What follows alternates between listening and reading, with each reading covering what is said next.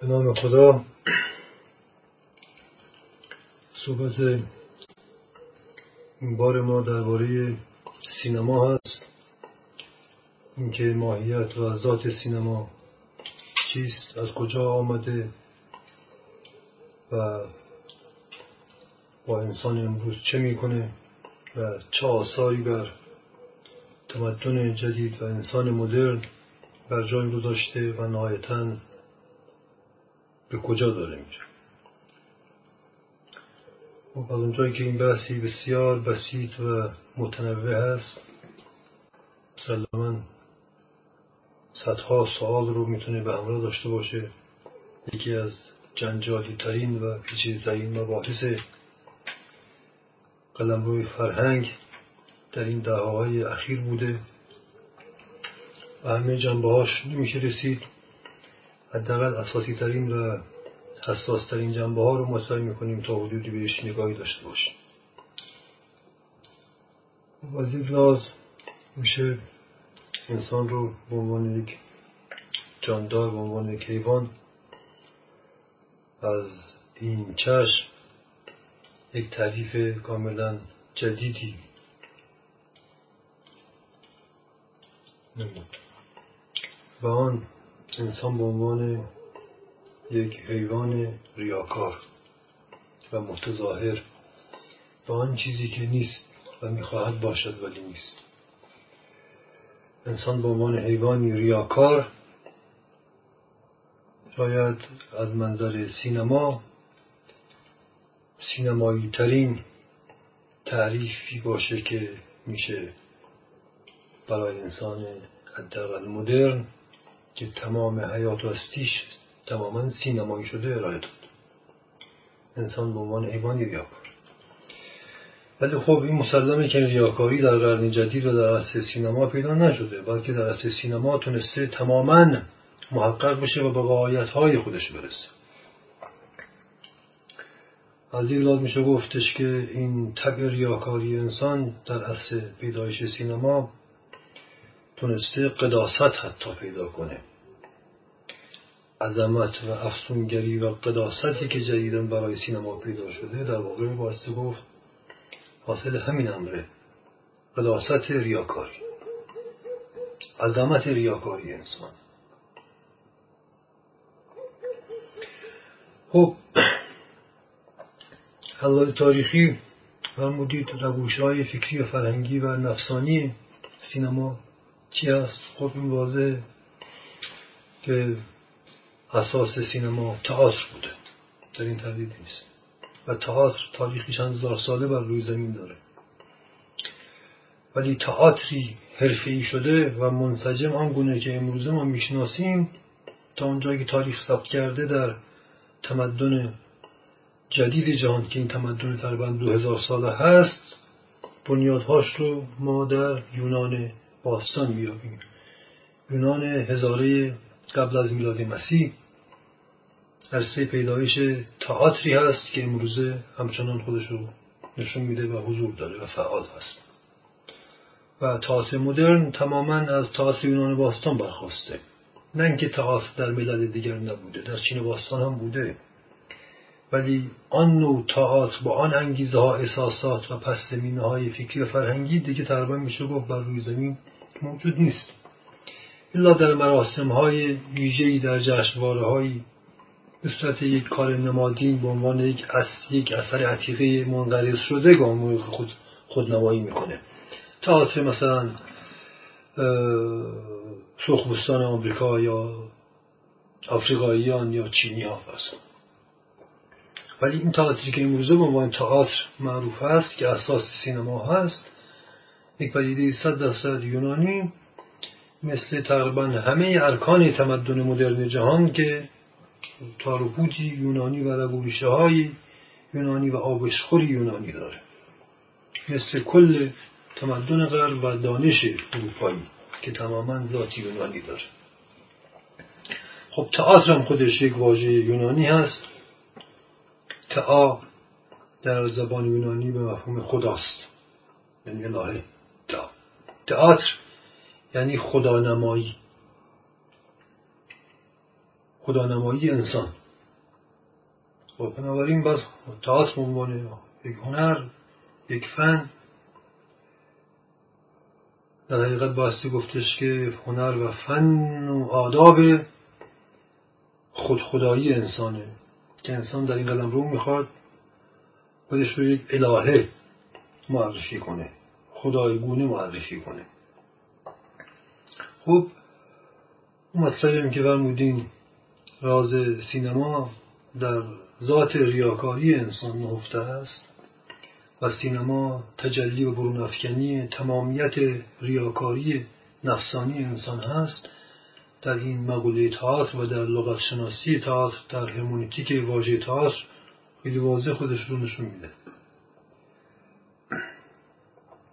خب همونطور که ما می‌دانیم فرهنگ یونان باستان فرهنگ حاکمیت خدایان بوده. حدود بیش از صد خدا وجود داشتن در سلسله مراتب.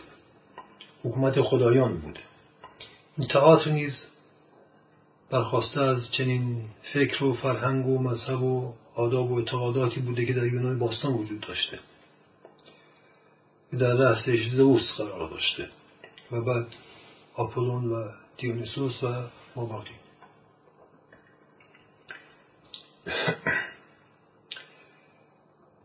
خب برای درک معرفتی تر تئاتر به عنوان بنیاد سینما ما مجبوریم که مقوله به نام ریا و ریاکاری رو در انسان بهتر درک کنیم. چرا انسان مجبور به ریاکاری یا تظاهر است؟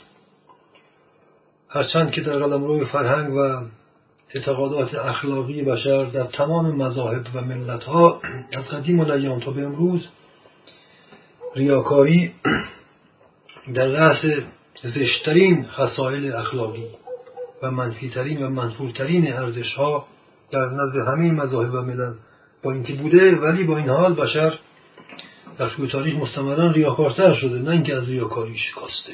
تا آنجا که امروزه این ریاکاری تبدیل به یک هنر و صنعت و دانشی شده به اسم سینما که حتی کوسه انالحق می‌زنه و سعی کرده که و سعی می‌کنه که به جای مذهب بنشینه و حتی اخلاق و فرهنگ و قداست های خاص خودش رو بیافرینه و آلترناتیو اخلاقیات و مذاهب و حتی عرفان باشه.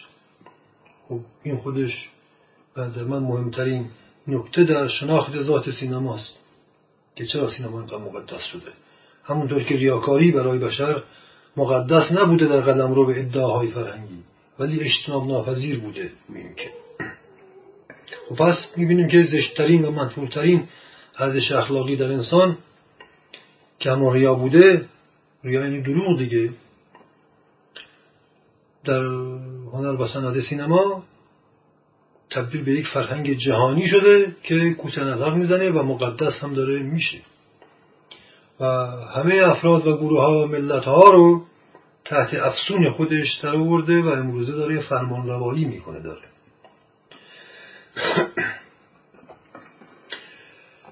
خب در گذر تاریخی ما می‌بینیم که یونان باستان که سرزمین پیدایش تئاتر حرفه‌ای بوده در این حال این یونان باستان کانون خیزش نخستین فلسفه های علمی و مادی نیز بوده و همچنین سرزمین خیزش آن چیزی بوده که امروز دموکراسی هم نابیده میشه. از لحاظ تاریخی و دوره های تاریخی ما می‌بینیم که دو سه قرن خاصی وجود داشته که حدود قرن پنجم، ششم و هفتم قبل از میلاد مسیح در یونان و مخصوصا در شهر آتن هست که در این حدود سه قرن بنیادهای فلسفه علمی و اندیشه های ماتریالیستی و بنیادهای دموکراسی به همراه تئاتر این ستا با همدیگه پدید آمدند و اینا ارکان آن تمدنی شدند که معروف به تمدن یونان باستانه که امروزه تمام جهان رو در بر گرفت اینکه این سه رکن این تمدنی که امروز جهانی شده چه ارتباطی با هم داشتن این بحث بسیار اساسی است. ما قبلا هم اشاراتی در صحبت دیگه بهش داشتیم که رابطه بین فلسفه مادی تئاتر و دموکراسی این ستا با هم چه ارتباطی دارند؟ که به همراه این ستا یک عنصر دیگری رو هم میشه اضافه کرد چه بسا به جای رکن چهار رکن حتی میشه قرار داد و اون نظامیگری و تسلیحات بوده. ما می‌دانیم که نخستین شهرهای مدنی به سبک امروز در یونان پدید آمدن که نخستینش خود شهر آتن بوده که پایتخت یونان بوده که این شهرها متروپولیس نامیده می شدند متروپولیس یعنی در واقع شهر نظامی. همونطور که پلیس مفهوم نظام میگری هست. آکروپولیس متروپولیس یا پرسپولیس در خود ایران به تقلید از اون شهرهای یونانی بوده که تخت رو پرسپولیس می‌گفتند نظامیگری دموکراسی تئاتر و فلسفه مادی. که در قرن چهارم قبل از میلاد یک نهزتی پدید آمد. چهار و قبل از میلاد تحت عنوان حکمت الهایی که بر علیه این تمدنی که در آنجا داشت رخ می‌داد قیام کرد که کل این مکتب الها سرکوب و منهدم شد که آخرین نفرش سقراط حکیم بود که به قتل رسید. و از سقراط حکیم به این طرف تقریبا میشه گفت آن تمدن دیگه در تاریخ کاملا غالب شد. بعد از ظهور مسیح هم این تمدن مسیحیت را از محتوا خالی کرد. و حتی سعی کرد از خود مسیحیت یک سوژه بسیار عظیم و فریبنده تئاتری پدید بیاره در عنوان تئاتر و هنر مسیحی کتاب امروز ادامه داره که در واقع فقط از اسم و لباس مسیحیت استفاده شده محتوا همان فکر و فرهنگ یونانی هستش که همان احساس و نمایش خودخدایی باشه. در سایر جنبه های هنر یونان باستان نیز این خودخدایی و تئاتر دیده میشه. ما می‌دونیم شهر آتن شهر مجسمه های اوریان بود. شهر الهه ها و خدایانی بود که پرستیده می شدند و انسان ها به پایش حتی قربانی می شدند و سر بریده می شدند در واقع میشه گفت تمدنی بر اساس بتپرستی به مفهوم واضح کلمه مجسم پرستی. خدایان فقط در قالب مجسمه ها بودند که پرستیده می شدند زئوس هرکول ونوس دیونیسوس و آپولون اینا مجسمه هایی داشتند که پرستیده می شدند و به پاش قربانی می شد خدایان بتها بودند واقعیت اینا بتها بود. خب ارتباط دقیقتر این ارکان این تمدن بحث امروز ما نیست. ما اون شعبه تئاتری رو می‌گیریم و خیلی سریع می‌رسیم به اصل جدید که از چه پیدایش سینما هست. یک اشاره دیگری لازمه که ما بدونیم که ادبیات داستانی نیز از اساس درجه اول پیدایش و نیز رشد تئاتر تا به امروز بوده و هست. و سینما بدون ادبیات داستانی هرگز نمی‌تونست تبدیل به یک مذهب بشه که امروزه شده. خب ببینید نخستین سخنگو که خدایان در یونان باستان خب ما می‌دونیم که کسی به نام هومر بود. در قرن حدود هشت قبل از میلاد مسیح. اندکی بعد از او هسیود بود که تباشناسی خدایان را نوشت. خدایان را یکی معرفی کرد. تئاتر یونانی باستان اساسا بر این دوتا اثر این دوتا بزرگترین سخنگوی حماسی تمدن غرب بنا شده. این دو نفر. و تمام سوژه ها بلگاه ها و انگیزه های تئاتر یونان از آثار این دو فرد مذکور برخواسته. بعد از این دو اندک حدود یکی دو قرن بعد از این دو کسی به نام سوفوکولوس یا سوفوکل پیدا شد که او را دیگه به راستی پیغمبر تئاتر و نمایش نام نویسی جدی تمدن غرب می‌دونند. تا به امروز نیز آثارش تعبیر و تفسیر میشه و همچنان اجرا میشه در تئاتر و همچنین در سینما.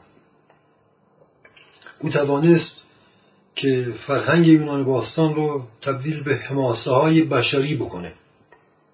یعنی آن هویت خدایان رو بر روی زمین در حیبت های بشری و افسانه های بشری و تراژدی های بشری پیاده بکنه بعد از او کسانی که بزرگترین خدمت رو به اصطلاح به تئاتر کردند که امروز هم همچنان از ارکان ادبیات سینمایی حساب میشه. بعد از هومر هسیود و سوفوکل شکسپیر بوده مشهورترینشون که دیگه از متأخرین هست و بعد از او گوته آلمانی بوده و تا به امروز. خب پس تئاتر به معنای خودخدایی معنا کاملا واضح هست این خودخدایی لزوما به این معنا نیست که یک بازیگر صحنه تئاتر بگه من خدا هستم. این رو ما بدونیم. ببینید خود تراژدی پایدارترین و اساسی ترین بنیاد تئاتر بوده در سینما هم. جدی ترین بخش سینما هست. کمدی هم بوده آن طرف سکه تراژدی. که در همون قرون اولیه قبل از میلاد مسیح کسی به اسم اریستوفانس نیست از پدران ادبیات کمدی هست از پدران بزرگ ادبیات تنز هست یا ادبیات ساتیر به قول معروف که بر حسب ظاهر در نقطه مقابل تراژدی قرار داره ولی مکمل هم دیگه هستن خب تراژدی یعنی چی؟ اگر تراژدی و کمدی دو پای دو روح دو انگیزه و ذات تئاتر و رضا سینما بودند و همچنان هستند. ما باید درک کنیم که تراژدی و کمدی ریشهاش در انسان بر روی زمین چیه. خب تراژدی واضح یعنی ناکامی انسان در جهان. این از یک لحاظ در تئاتر باستان به این معنا بوده که خدایانند که در عالم خاک ناکام میشن. و بیان دیگر انسان ها خدایان هستند. انسان همان خدایی است که در عالم خاک قادر به فرمان روایی نیست و ناکام میشه و شکست می‌خوره. به زبان بسیار ساده ادبیات تراژیک بیانگر چنین وضعیتی هستند. انسانی که ذاتا خداست ولی اسیر در خاکه و لذا ناکام میشه. این بنیاد تراژدیه کمدی الله تاریخی هم بعد از تراژدی پدید اومده. همواره همینطور بوده. از پس یک تراژدی پرداز بزرگ دهها کمدیسین های ادبی پدید اومدن. چرا؟ اینها اومدن این شکست و ناکامی انسان در جهان را یا شکست در واقع خدایان رو در عالم خاک یک مقداری تلکیف کنند و قابل تحمل کنند. در حقیقت این کمدی اومده به قول معروف به ریش این خدایان خندیده. و بیان دیگر این کمدی اومده تراژدی رو مسخره کرده. از یک لحاظ کمدی یعنی مسخره کردن تراژدی. یعنی اومده تراژدی رو شکسته. یعنی در واقع به این شکست خندیده. از این لحاظ میشه گفت الله روانی این شکست رو التیام بخشیده. و بیان دیگر به انسان در جهان کمک کرده که بتونه همچنان به بقای خودش ادامه بده. همینطور که در حیات عادی بشر همواره خنده و گریه دو صورت از زندگی بشره و این دو بدون همدیگه نمی‌تونند باشند. همیشه به قول معروف از پس هر خنده ای یک گریه است از پس هر گریه ای باز خنده هست یعنی هر شکستی یک پیروزی و هر پیروزی باز به شکستی منجر میشه. درک تراژدی و کمدی هم اینجوری ملموستر برای ما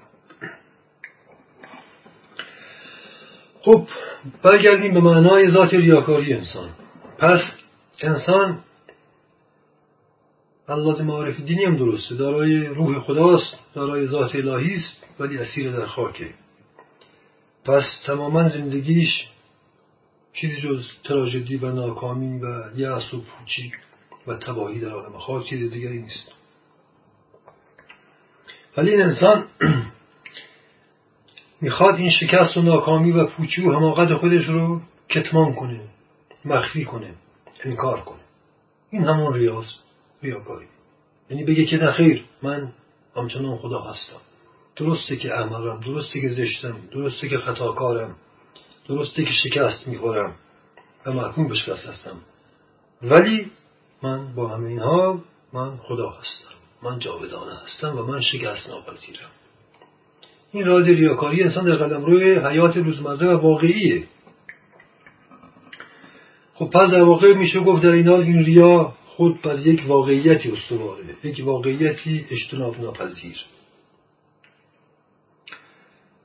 برای همینه مثلا افلاتون که درست در سر گردنه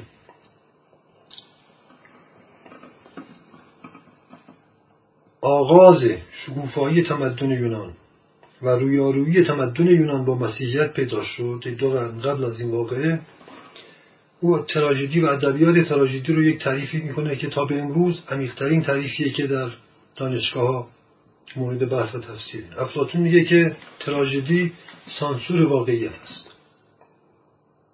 سانسور کردن واقعیت. و هیچ کس تعریفی دقیقتر از او تا حالا نتونسته بکنه. یعنی که ادبی تراژدی بیان واقعیت نیست. بلکه سانسور واقعیت است. خب این یک بحث بسیار اساسی است. خب یعنی چی؟ ما وقتی فی مثل ادبیات تراژیک این بزرگان ادبیات رو وقتی مد نظر قرار بدیم ما می‌بینیم که واقعا همینطوره فی مثل خود سوفوکل دو تا از معروفترین آثارش انتیگون و اودیپشا هستش. خب این حماسه آفرین ها این قهرمان این داستان. خب ما می‌بینیم اینا واقعی نیستن. هر عقلی درک می‌کنه که تشابهاتی به واقعیت ها داره ولی اصلا واقعیت نداره. خب حالا اون قدم روی حماسه های افسانه‌ای و اسطوره‌ای بوده. ولی حتی به ادبیات رئالیستی قرون اخیر هم که میایم تراژدی های رئالیستی تر مثل آثار داستایوفسکی مثل فرسخون تولستوی فرسخون یا قبل از اینها شکسپیر خب اینا دیگه اسطوره پردازی به صورت نمی‌کنن. سعی کردن تراژدی و ادبیات رو به واقعیت ها برسونن. مدعی ادبیات رئالیستی هستند حتی در رئالیستی ترین این تراژدی ها هم می‌بینیم. اگر ذره دقت کنیم می‌بینیم قهرمانان تراژدی های اینها در این حال بینهایت با واقعیت شبیه ولی انسان اگر اندکی دقت کنیم اینه تا چدی سانسور شدن اینا. اینا شخصیت های واقعی نیستند پس این تراژدی ها و این شکست ها هم آنگونه گونه تصویر می‌کنن واقعا نیست. این هم با مفهوم نظر افلاطونه که میگه تراژدی سانسور واقعیت ولی خود من به نظر من افلاطون شاید خیلی خوشبینانه تر خواست به این ادبیات برخورد کنه که گفت سانسور واقعیت اگر دقت کنیم ما می‌بینیم که تراژدی ها نه تنها سانسور واقعیت بلکه واژگون سازی واقعیته. در شروع تاریخ این تراژدی ها و این ادبیات داستانی اتفاقا هر سعی کردن که رادیسی تر بشن اتفاقا واقعیت رو واژگونتر کردن. یعنی هر چی که از اسطوره پردازی اومدن پایینتر از آسمان اومدن به زمین و خواستن واقعیت انسان رو در ادبیات نشون بدن هر چی که ظاهرا سوژه هاشون واقعی شده محتوا غیر واقعی تر و خلاف واقعیت شده. برای همین مثلا یک نابغه ادبیات مثل تولستوی که او را از پدران و پیامبران ادبیات مدرن و رئالیستی می‌دونند خودش در اواخر عمرش با تلخی اعتراف می‌کنه که به نظر من ادبیات حماقت و بلکه بزرگترین حماقت بشریت ادبیات داستان همپای او یه کمی کسی قبل از او به نام گوته که او نیز از پدران ادبیات مدرن و نمایشنامه نویسی مدرن و ادبیات تراژیک است که اثر فاس مالیشون هست. نیز در اواخر عمرش اعترافی مشابه هم رو داره. که ادبیات داستانی و رومانی میگه بزرگترین کارگاه های فریب انسان ها هستن. حتی یه تعریفی داره که خود این تعریفش درستی نادرستی خیلی مهم نیست ولی منظور و انگیزش و نگاهش به ادبیات رو نشون میده. نشون میگه که در قلم روی ادبیات داستانی اموات مردگان و بلکه اجنه و شیاطین هم که بر اون نویسنده وارد میشن و سعی می‌کنند که از عالم مرگ و نیستی خودشون رو به دنیا بیارن یک بار دیگر. نه به این معنا که واقعیت خودشون رو معرفی کنن بلکه زندگان رو فریب بدن. خب این خیلی حرفه. اونهایی که ادبیات رو این واقعیت می‌گیرند. ادبیات رو ظرف ظهور حقیقت انسان می‌گیرند و ادبیات پرستی و مخصوصا داستان و رمان پرستی بشه گردن. بایستی بدونن که پیامبران این ادبیات مدرن اعتقادشون در اواخر عمرشون به کمال فکر که می‌رسیدن نظرشون این بود که ادبیات قلم روی اشد فریب انسان هاست نه هدایت انسان به سوی واقعیت و حقیقت. خب ببینید مسئله نردقل از افلاتون اون که تراژدی رو سانتور واقعیت دانسته من گفتم به نظر من اصلا بنیاد واژگون ساختن واقعیته. بله. این چند تا مثال می‌زنیم این بحث بحث بسیار اساسی و وسیع است. چند تا مثال می‌زنیم. فقط شاید این بحث مربوط به سینما رو کفایت کنه. ببین چند تا از شخصیت های داستانی معروف به تاریخ جدید ادبیات داستانی رو مثال می‌زنیم. مثلا نگاه کنید یکی از تراژدی فاست اثر گوته یکی از بزرگترین آثار ادبی تمدن غرب است ببینید خود همین آقای فاست که قهرمان این نمایش هست که در سینما هم بارها اجرا شده. این چه شخصیت کذایی را غیر واقعی داره؟ این فاست در این حال یک فیلسوف یک حکیم فرزانه یک انسانی است. بسیار عمیق یک عالمی است. کامل. در این حال دنبال جادو و جنبل و نمی‌دونم دستگیری اجنه و شیاطین و این مسائل و می‌خواست شاه بشه و دنبال گنج های عجیب غریب میگرده. ببینید یه همچین شخصیت این شکلی به عنوان واقعیت هرگز در تاریخ نبوده و نمی‌تونه باشه. یک انسان حکیم هرگز نمی‌تونه یه همچین انسان مالی خولیایی و خرافاتی و مسخره باشه که نهایتا روح خودش رو به ابلیس بفروشه. ببینید این نمونهشه. حالا مثال دیگه می‌زنیم. خب شکسپیر نیز از خدایان ادبیات داستانی است که در سینما نقشی بسیار حیاتی ایفا کرده. در تئاتر و سینما. بزرگترین شاهکار شکسپیر خودش هاملتشه. ببین خود این هاملت که اکثرا دیدن این اجرا رو خب ببینید چه شخصیت خلاف واقعیه.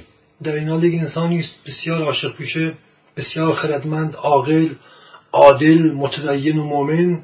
در این حال یه آدمی است مالی خولیایی ابله ماجراجو و یه بیمار روانی است این و چطور این ارزش ها یک جا در یه آدمی می‌تونه باشه؟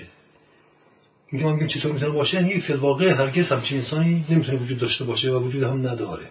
ببینید غیر واقعی بودن رو مالی خولیایی بودن رو و مسخ واقعیت ها و مسخ ارزش های حقیقی انسان رو.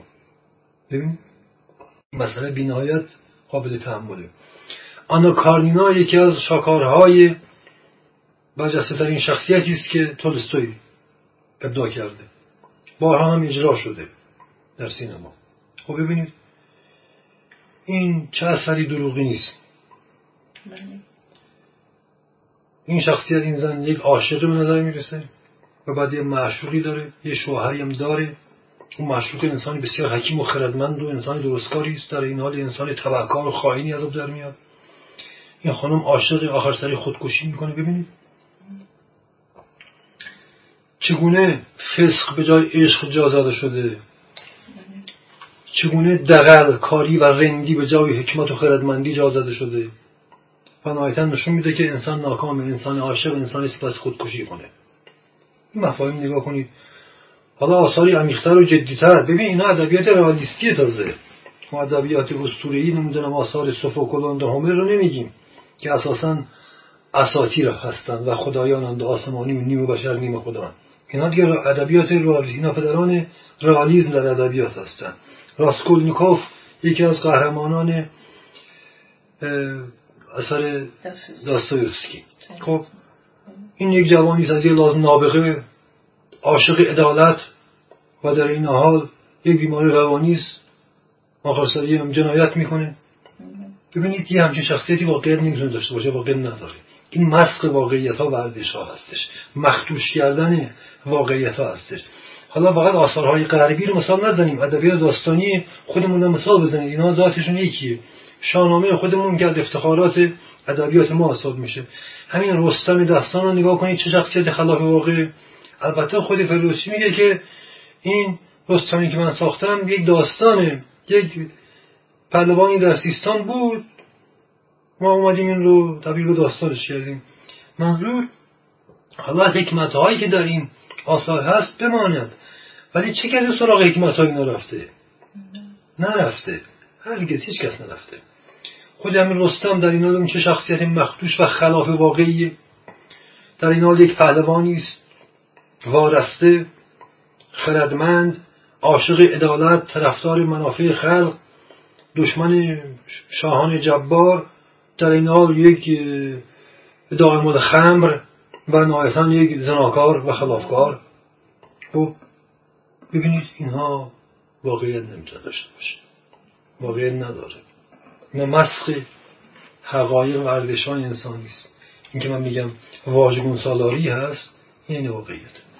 این بحث رو جای بیش از این نیست که در این چارچوب مورد ملاحظه قرار بدیم. به سوال بعدی شما بپردازیم.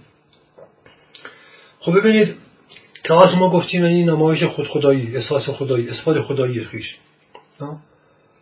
خب گفتیم دو رو داره تراژدی و کمدی. تراژدی در واقع میشه گفت صورت خود خدایی است. به میزانی که این خود خدایی ناکام میشه از توش کمدی در میاد. کمدی چیست؟ خود مسخرگی پس خود مسخرگی محصول طبیعی خود خدایی است. همین دو تا واژه رو ما می‌تونیم در قلمرو کل ادبیات داستانی گرفته تا تئاتر تا سینما بکشونیم و ببینیم. این دوتا ماسک که سمبل تئاتر یکی داره میگریه یکی داره میخنده این بیان همینه. این بیان این واقعیت دروغینه که تئاتر پرداخته. ادبیات داستانی هم پشتوانش بودن سینما اون رو به اوج رسونده ببینید شما گفتید که خب تراژدی یک واقعیت. چطور تراژدی سانسور واقعیته یا تراژدی واژگون کردن واقعیته نه خیر ببینید انسان به میزانی که انسان بودن خودش رو یعنی مخلوق بودن خودش رو منکره در مقابل خدا. یعنی در واقع خالق رو منکره و خودش می‌خواد خدا باشه و خالق منکر باشه دچار چنین جنونی میشه. دچار این ناکامی ها و تراژدی ها میشه که از بطن این تراژدی ها خود مسخرگی ها در میاد. ببینید انسان یک واقعیتی است که خدا نیست. انسان خدا نیست. حامل یک نور و روح الهی هست که باعث به خدا نزدیک میشه از طریق تصدیق خدا شناخت خدا و پرستش خدا نه از طریق انکار خدا. انکار خداست که انسان رو موجودی تراژیک و نهایتا خود مسخره می‌کنه. من فکر کنم همین حد بیشتر از این دیگه بحث دینی میشه. دیگه جاش نیست بیشتر از این توضیح بدیم.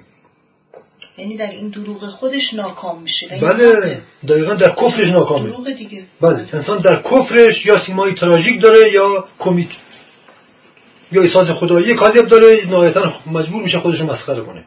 این خود مسخرگی به واقعیت این کفر نزدیکتره. این خود مسخرگی حاصله ببین ما این معنا رو در قرآن هم داریم. میگه آنهایی که با رسولان میجنگن کافرن خدا رو منکرن و رسولان رو مسخره می‌کنن که خدایی که شما میگید آقا دروغه اینا نهایتا خود خود را مسخره خواهند کرد. استهزا خواهند کرد. ببین این خود مسخرگی دقیقا به همین معناست. خب ببینید ما میگیم بازی مطلب رو به قرآن برگردونیم. گرچه بحثی است که ظاهرا رفت نداره ولی ما در قرآن همیشه می‌تونیم حتی ابتزال ها و فریب های بشر رو در قرآن ما می‌تونیم به صورت پیشگویی و پیشبینی درک کنیم. ببین قرآن میگه که حیات دنیا برای کافران تماما لغو و لعب است و بازی و بازیگری و بازی شکست ببین لغو و یعنی بازیگری و بازی شکست خب ما اینو در سنت تاریخی فرهنگ های کافرانه که یونان باستان یکی از مشهورترین و بتپرستانه ترین کفرها بوده و تا به امروز جاریه در تمدن غرب که امروز جهانی شده ما اینو در تئاتر که یک سمتش تراژدی یک سمتش کمدیه دو نوع بازی ها؟ یه بازی جدی یه بازی شوخی یه شوخی بازی کاملا می‌تونیم که تا امروزه به سینما رسیده و سینما شده روح و روان و فرهنگ و مذهب بشر امروز شده گام به گام. در واقع میشه گفت تشک فرهنگ امروز بشر در طول تاریخ فرهنگ بشر کافر بازیگری و بازیچگی است. که این کفر یعنی لعب و لعب در عالم سینما دیگه تعین و تجسم کامل پیدا کرده به عنوان مذهب سینما. بله در واقع ما تمامیت کفر رو در سینما می‌تونیم تجسم و تعینش رو امروز درک کنیم. یعنی اصالت لعب و لعب تا اونجا که انسان خود و هیکل و هویت و موجودیت خودش رو مسخره می‌کنه و باش بازی می‌کنه. سینما یعنی بازیگری دیگه مگه نه؟ سینما یعنی بازیگری اصلا. این اسم روشه بازی. هنر و سنتی که بازیه بازی که الان شده خودش جدی و خودش شده تماما سرنوشت انسان و روح و روان انسان و باور انسان شده و انسان در این بازی دیگه گم شده. در بازی خودش گم شده. سوال بعدی شما تفاوت بین تئاتر و سینما بود که چرا سینما این جذابیت و افسونگریش از چه بابته که حتی تئاتر داره منقرض می‌کنه؟ خودتون بخشی توضیح دادید. این در تئاتر هنوز انسان واقعی بر روی یک صحنه واقعی در مقابل بینندگان واقعی داره نقش ایفا می‌کنه. پس هنوز یک واقعیتی وجود داره. اون انسانی که در نقش بازی می‌کنه خودش واقعیه. بنابراین هنوز آن ریا و اون نمایش خود خدایی خود مسخرگی اینقدر به تمام کمال نمی‌تونه ادا بشه. در سینما تکنولوژی وجود داره. ها؟ که انسان تا اونجایی که دلش می‌خواد می‌تونه واقعیت رو وارونه کنه و بازی تمام ایار و کاملی رای بده و واقعیت رو به کلی نابود کنه. تکنولوژی که در سینما هست. ما امروز می‌دونیم که لطیفترین و دقیقترین تکنولوژی ها در خدمت سینما هست. یکی از کاملترین تکنولوژی هاست الان سینما و کلا رسانه های تصویری. ما سینما که میگیم تلویزیون کل ماورا همه اینا در این مجموعه می‌گیره. منظورمون از سینما آنچه که فقط در سالن های سنتی سینما نمایش داده می‌شد نیست. بله کل رسانه رسانه تصویری شما در واقع منظور از سینما رسانه تصویری است. ببینید تدوین هایی که میشه مونتاژ هایی که میشه انسان می‌تونه تا اونجایی که ممکنه واقعیت رو نابود کنه تا اونجایی که دیگه با استفاده از انیمیشن و کامپیوترها و جلوه های ویژه سینمایی و کامپیوتری برای همین امروزه دیگه کم داره سینما به سمت انیمیشن محض داره میره دیگه. سینما دیگه داره انیمیشن محض میشه. ها؟ دیگه دروغ محض اصلا انسان نیازی نیست کسی بازی کنه ازش فیلم برداری بشه دیگه. به این بشر به اون سمت داره میره این دیگه جنون و مالدخولی های محضه. صحنه رو میآفرینه با نقاشی و این رو این واقعیت برای خودش جلوه میده و خودش در این واقعیت گم و نابود میشه میره و خودش رو با این واقعیت دروغین سینمایی و انیمیشنی اشتباه می‌گیره. در واقع سینما میشه خلیفه انسان واقعی میشه. خب تا اینجا خیلی مختصر و مفید ما کردیم جواب بدیم. از به مسئله جاودانگی هم شما توضیح دارید بفرمایید. بله خب ببینید حالا اون بحث جاودانگی خودش یکی از مسائل کلیدیه در که سینما به عنوان واقعا یک جادو و یک مالیخولی هست. ببینید خود عکس خب سینما با عکس شروع شد دیگه. یعنی دوربین عکاسی پدر سینماست. دوربین فیلم در واقع یک عکاسی کامله عکس متحرک دیگه. عکس متحرک سینما ببین خود عکس یعنی چی؟ یعنی خب وارونه دیگه. ببین ما نمی‌خوام با لغت ها بازی کنیم. منظور سفسطه نیست. ما می‌خوایم معنای این واژگون سالاری و ریاکاری در سینما رو حتی در لغت ها و واژه ها و فنونی که این صنعت رو پدید آورده نشون بدیم که در همه جا حضور داره. عکس یعنی وارونه. خود فوتو در زبان انگلیسی فوتو یعنی کاذب. اصلا خود فو یعنی کاذب. یعنی خلاف واقع. خود دوربین عکس برداری ما می‌دونیم که آدم ها رو وارونه عکس برداری می‌کنه.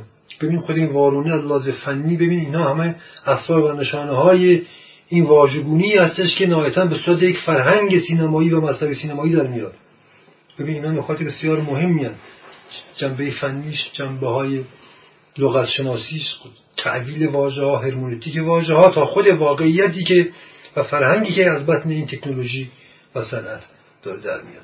خب بله ببینید اگر ما میگیم که این بازیگری مکتب در واقع سینما تا این مکتب صنعت بازی.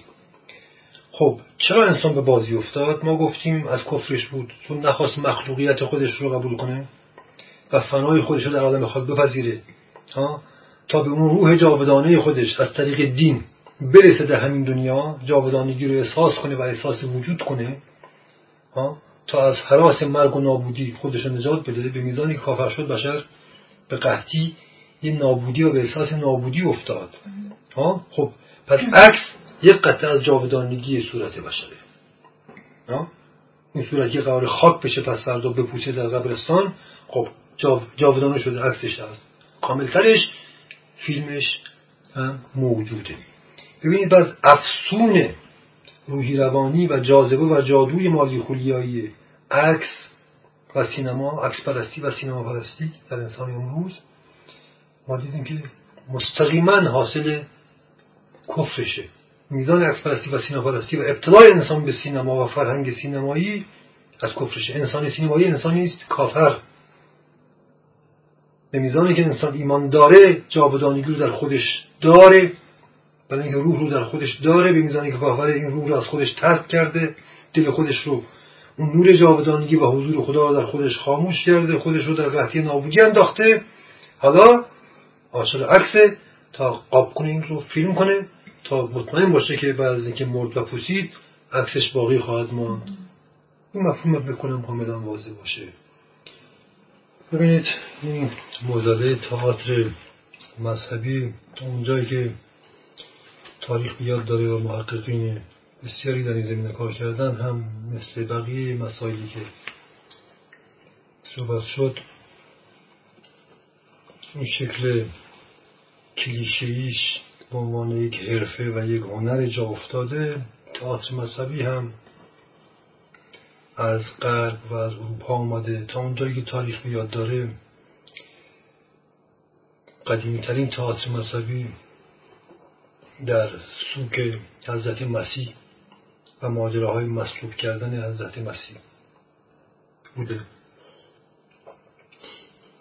در اسلام هم ما الله تحقیقی ثابت شده. هنوز نشانهاش وجود داره. این علم کتل هایی که در تجزیه امام حسین به کار میره اینها هنوز شکلش اشکال صلیبی داره. خیلی از اینها که رنگ و لعاب دادن بعضیا شکلش رو سعی کردن این مقدار عوض کنن که خیلی معلوم نباشه که از مسیحیت سر در آورده.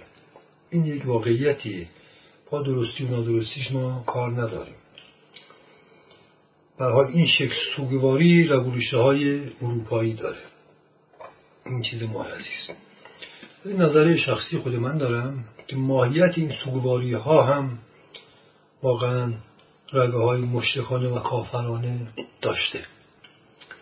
ببینید ما تو وضوع می‌دانیم که نخستین مراسم سوگواری که برای مصلوب کردن حضرت مسیح در غرب در اروپا پدید آمد از خود جوامع بنی اسرائیلی بود.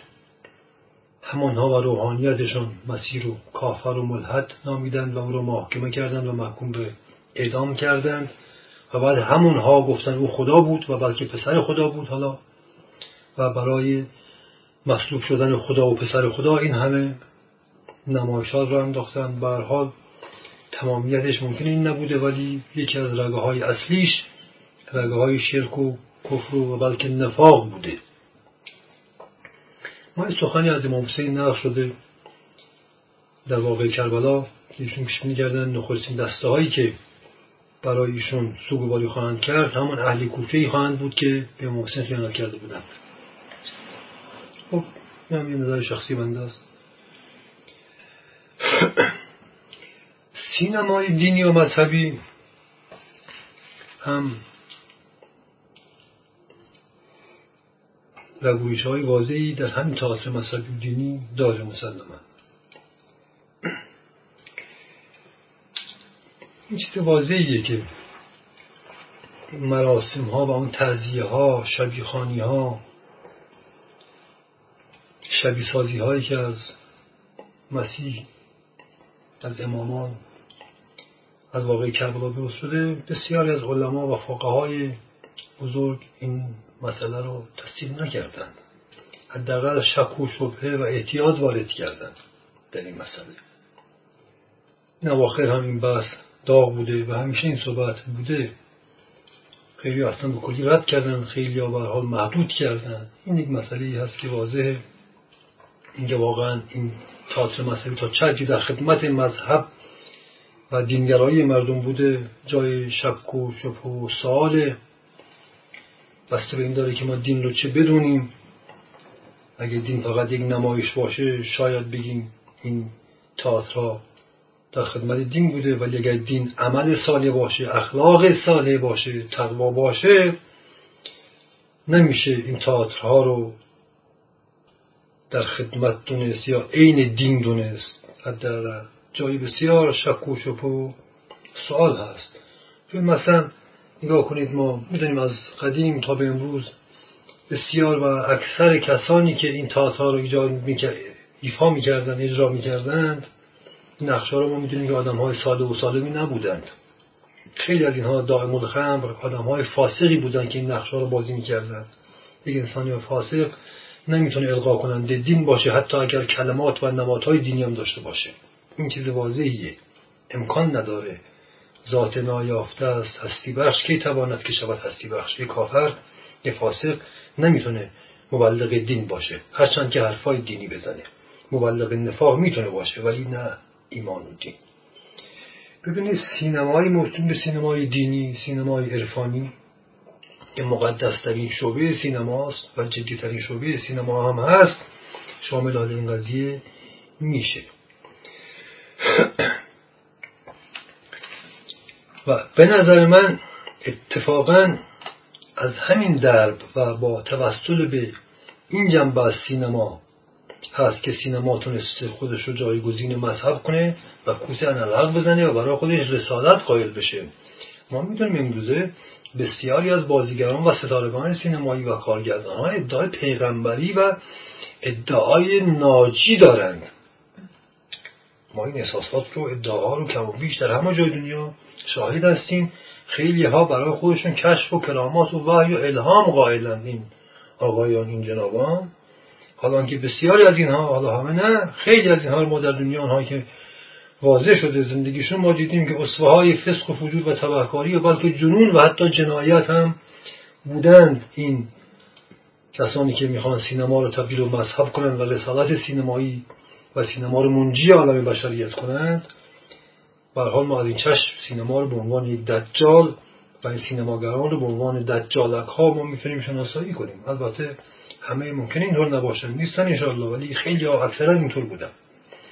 ببین مثلا ما در غرب خب به کسانی مثل تارکوفسکی مثل برگمن خب اینها خدایان و پدران سینمای جدی و سینمای رسالتی و سینمای معنوی و فلسفی هستند. خب خود نگاهی به زندگی همین ها نشون میده که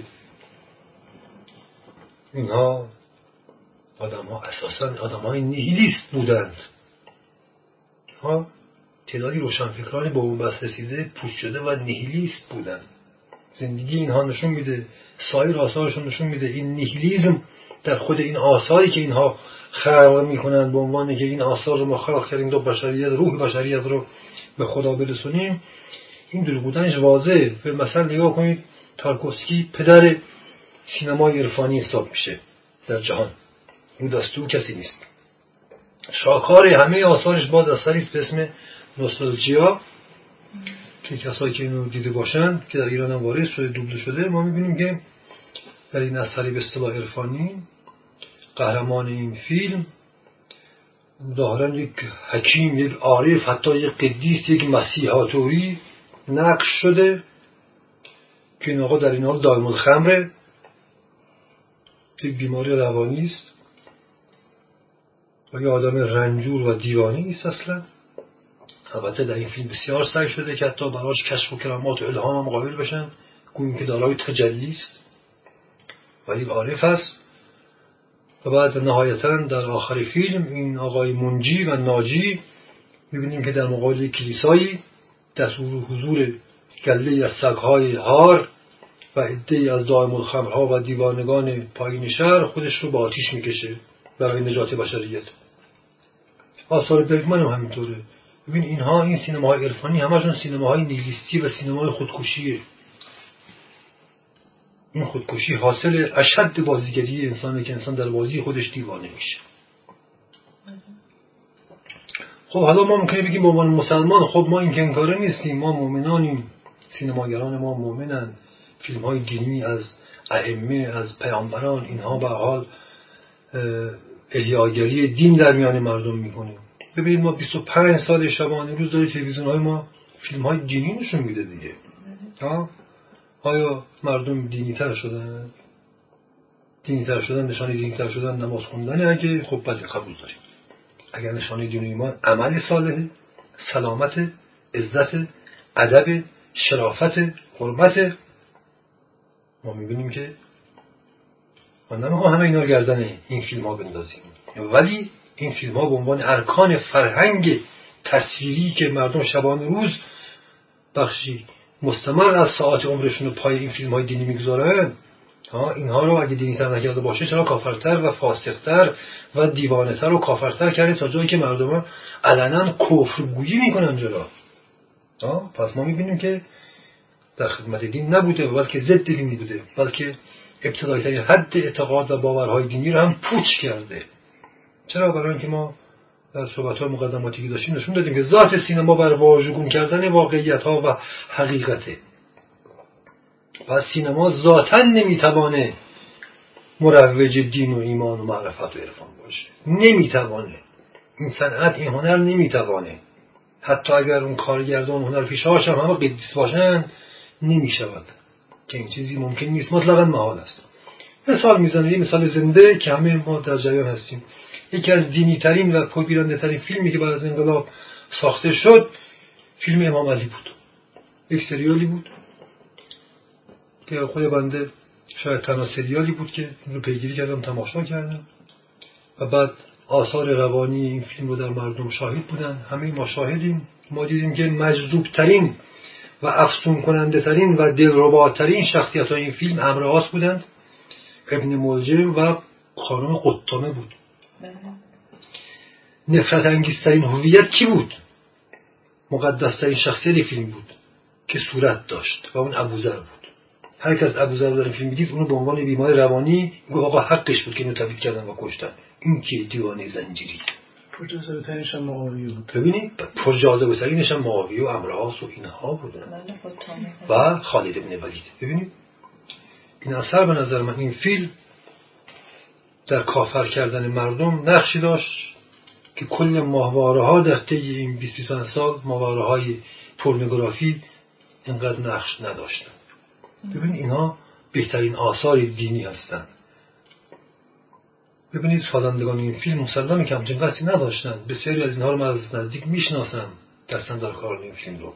آدم های معتقدی هستند. منظور اینه که سینما ذاتش بر کفره. سینما نمی‌تواند هیچ حقیقتی رو برساند به عنوان رسانه حقیقت رسان نیست. یک دجال است.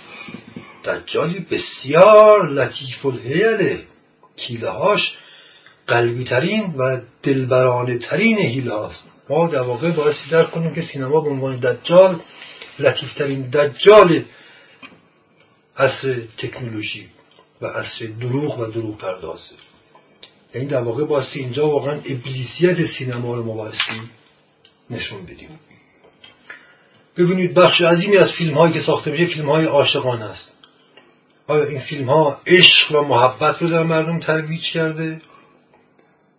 90 درصد فیلم هایی که در جهان ساخته شد فیلم های عاشقانه بود. ها؟ خب هر اروپایی هم آمریکایی هزار بار بیشتر از ما جهان سومی یا فیلم های عاشقانه دیدن. عاشقتر شدن یا فاسقتر شدن آیا؟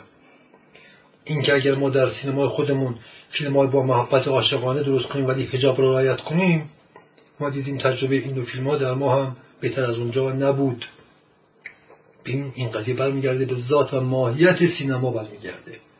این مسئله. امور تربیتی آموزشی. خب ببینید ساعاتی قابل توجهی از تلویزیون صرف برنامه آموزشی کودکان و نوجوانان میشه. آیا واقعا در هوش و تربیت جوانان و نوجوانان اثر مثبت گذاشته یا اثر معکوس گذاشته. یا فقط قول بچه های پخمه مدعی متکبر دیوانه فقط پدید آورده بچه های تلویزیونی کاملترش بچه های ویدیویی و کامپیوتری. ما می‌دونیم یک مش قول بچه های روانی هستند که اکثر اینها زنجیری میشن و جانی میشن. یعنی ابتدایی ترین حد شعور و تشخیص واقعیت از رویا رو سینما و رسانه های تصویری از بچه ها گرفته. امریکا اروپا نتیجهش داره پست میده. کودکان جنایتکار محصول این برنامه های آموزشی و تربیتی هستند ما میگیم خواه حالا اگر فیلم های جانی رو نشون ندیم فیلم های ملوستر رو نشون بدیم بچه با تربیت تر میشن. نه خیر. اونها از اول فیلم هاشون خیلی ملوس بود. دو سه دهه اخیر فیلم هاشون تمام جنایت بار شده. اینا چندین دهه اینها از اول که های اینها جانی جنایتکار و پرنگرافیک که نبود که. اینها باید بیاد داشته باشیم که اونها سینمای بسیار ادیبانه و ملوسانه ای رو نزدیک یه قرن پشت سر گذاشتن. شدن این. حالا ما هم با رعایت یک سری مسائل شرعی لزوما نمی‌تونیم این ذات مالی خولیایی و دجالی سینما رو مهار کنیم. امکان نداره. تجربه ما بعد از انقلاب که فرهنگ حاکم بر مردم ما و بر حکومت بر رهبران دین بود نتونست. این ذات دجالی و واژگون سالار سینما رو مهار کنه و اثری مثبتی از آن تولید کنه. خب گفتیم که سینما از تئاتر بود. و دو بنیاد یا دو وجه داره تراژدی کمدی خود خدایی و خود مسخری گفتیم تئاتر یعنی نمایش خود خدایی انسان. این خود مسخرگی در شکست نمایش خود خدایی پدید آمد. از بطن خود مسخرگی نهایتا خود براندازی و خودکشی که پدید میاد. امروز سینمای خودکشی و آدمکشی حرف آخر و پایان خط سینماست سینمای جنون و جنایت اینا روند تدریجی بله دقیقا. بله. سینمای هنوز فلسفی خودکشیشه. سینمای آمیانه ترش آدم کشی بله. ببینید این قضیه رو برگردونیم به واقعیت زندگی انسان. آیا به نظر شما تاثیری ترین و ریایی ترین و نمایشی و نمادین ترین مراسم بشری چیه بر روی زمین؟ عروسی و عزایی بله. یعنی سیمای تراژیک و کمیک واقعا تراژیک و کمیکه در عزایی ها و عروسی هاست که انسان ریایی ترین کردارها رو می‌بینه. این همه هزینه ها برای دقیقا مثل هزینه که برای فیلم های مجلل خرج می‌کنن. هر چی که می‌خوان این فیلم دروغین تر باشه بیشتر خرج داره دیگه. بله. خب عروسی و عزایی های پرخرج که این روزا هم پرهزینه تر میشه ریایی بودن این قضیه رو کاملتر می‌کنه ما می‌دونیم که ریایی ترین و غیر واقعی ترین و دروغین ترین رفتارها در عروسی و عزایی خودش آشکار می‌کنه. ببین پس ما ببینیم که این تئاتر و سینما در زندگی واقعی بشر هم حضور داشته. قبل از که سینما وجود بیاد اینها بوده. این رابطه بین واقعیت و سینماست. این نکته بسیار قابل تعمله خب به عنوان یک جنبندی از صحبت این جلسه ببین ما گفتیم که تمدن یونان باستان مهد کل این تمدن مدرن در اونجا تئاتر دموکراسی و نظامیگری و اندیشه های لایک و ماتریالیستی تو امان این تمدن رو پدید آورد. این هم همینطور. رابطه بین سینما و دموکراسی. رو شما نگاه کنید. سینما گفتیم یک بچه قالبش احساس خودخداییه. خودخدایی. حالا کمی پایینتر خودشاهی. یکی از مهمترین بستر این دموکراسی های نمادین و نمایشی سینمایی دموکراسی. ما می‌بینیم یک نمایشه. هیچ آدم عاقلی باور نداره که اینا دموکراسی ها واقعا مردم سالاری است زیربنای فرهنگی دموکراسی امروز سینما بوده. به عنوان آن رسانه ای که احساس خودشاهی به هر کسی میده. که هر کسی آقا شاهید. دوران شاهنشاهی به سر آمده. حالا همه شاهند. حالا بله همه شاهند. حالا شاهان به صف بیان رأی بدند ببینید این احساس خودشاهی که این دموکراسی رو پدید آورده. این احساسی که در این رأی ها در این دموکراسی های بازاری که در دنیا که ما می‌بینیم واقعا مردم سالاری نیست شاه سالاری نفسانی است که بستر فرهنگیش سینما و رسانه های تصویری است تحت عنوان احساس خودخدایی و خودشاهی. خب وجه دیگر این تمدن گفتیم یکیش تئاتر بود دموکراسی و نظامیگری تسلیحات. خب ما می‌بینیم دیگه. ببینید امروز هالیوود در آمریکا ببینید. کلاهکای هسته‌ای دموکراسی و هالیوود اینا با همن. و دنیا رو دارن رهبری می‌کنند هالیوود کلاهکای هسته‌ای و دموکراسی. یک نماد نمایش قدرت جهانی بمب‌های اتمی. یکی نماد خودخدایی همه افراد بشری. نمایش تئاتر خودخدایی. ها؟ و کارخانه این ایدولوژی کجاست؟ هالیوود. ما می‌دونیم که امروزه هالیوود در سرنوشت ملت آمریکا و نهایتا مردمان جهان نقش هالیوود از خود سازمان سیاه هم اساسی تره از خود پنتاگون هم نقشش عمیقتر و اساسی تره خود هالیوود. این رو هر انسان عاقلی می‌دونه که سینما و های تصویری داره. سرنوشت کل بشریت رو داره رقم می‌زنه. یعنی این مالی خولیا این جادو بحثیست بسیار اساسی و عمیق بیشتر از این جای صحبت نداره. ما فقط اینا تیترا رو فقط می‌خونیم. ببینید ما بحث سینما رو رسانه تصویری رو و این مالی خولیا رو و این خودمسخرگی و خودفریبی رو که اشد این خودفریبی از قدم روی سینما خودشون نشون میده رو بفهمیم. چرا بشر امروز بیش از هر زمانی خودفریبتر شده. سینما به عنوان یک ضرورت واجب وجودی برای امکان ادامه بقای انسان آخر زمانی که فقط شاهد تبایی ها عذاب ها و رسوایی هاست خودشون نشون میده. یک ضرورت دوزخی. عرصه آخر زمان اگر عرصه رسوایی ها و برون افکنی نفسه آشکارسازی طبقات ظلمانی نفسه آشکارسازی جهل و جنون نفس به واسطه تکنولوژی هاست به واسطه صنعت هست. قلمرو پوچی های انسان و عذاب های حاصل از این برون پس واقعیت امروز بشر هزاران بار تلختر و سیاتر و مرگبارتر از قرون گذشته است. و بشر می‌خواد چشمش رو ببنده به یک فراموشخانه ای بره که این واقعیت رو نبینه. آن فراموشخانه سینماست.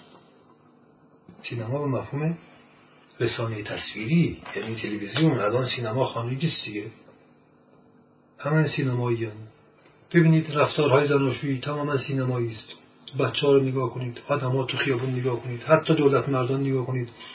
همه دارن فیلم بازی می‌کنند اگر قبلتر انسان در یک سری روابط خاصی مجبور می‌شد فیلم های خاصی بازی کنه الان دیگه خودش در تنهایی خودش هم خودش هم برای خودش داره فیلم بازی می‌کنه. اینه. هر کسی برای خودش هم داره فیلم بازی می‌کنه حتی در تنهایی خودش. همه سینمایی همه هنر و همه در نقش های دروغونی که دارن بازی می‌کنن گم شدن و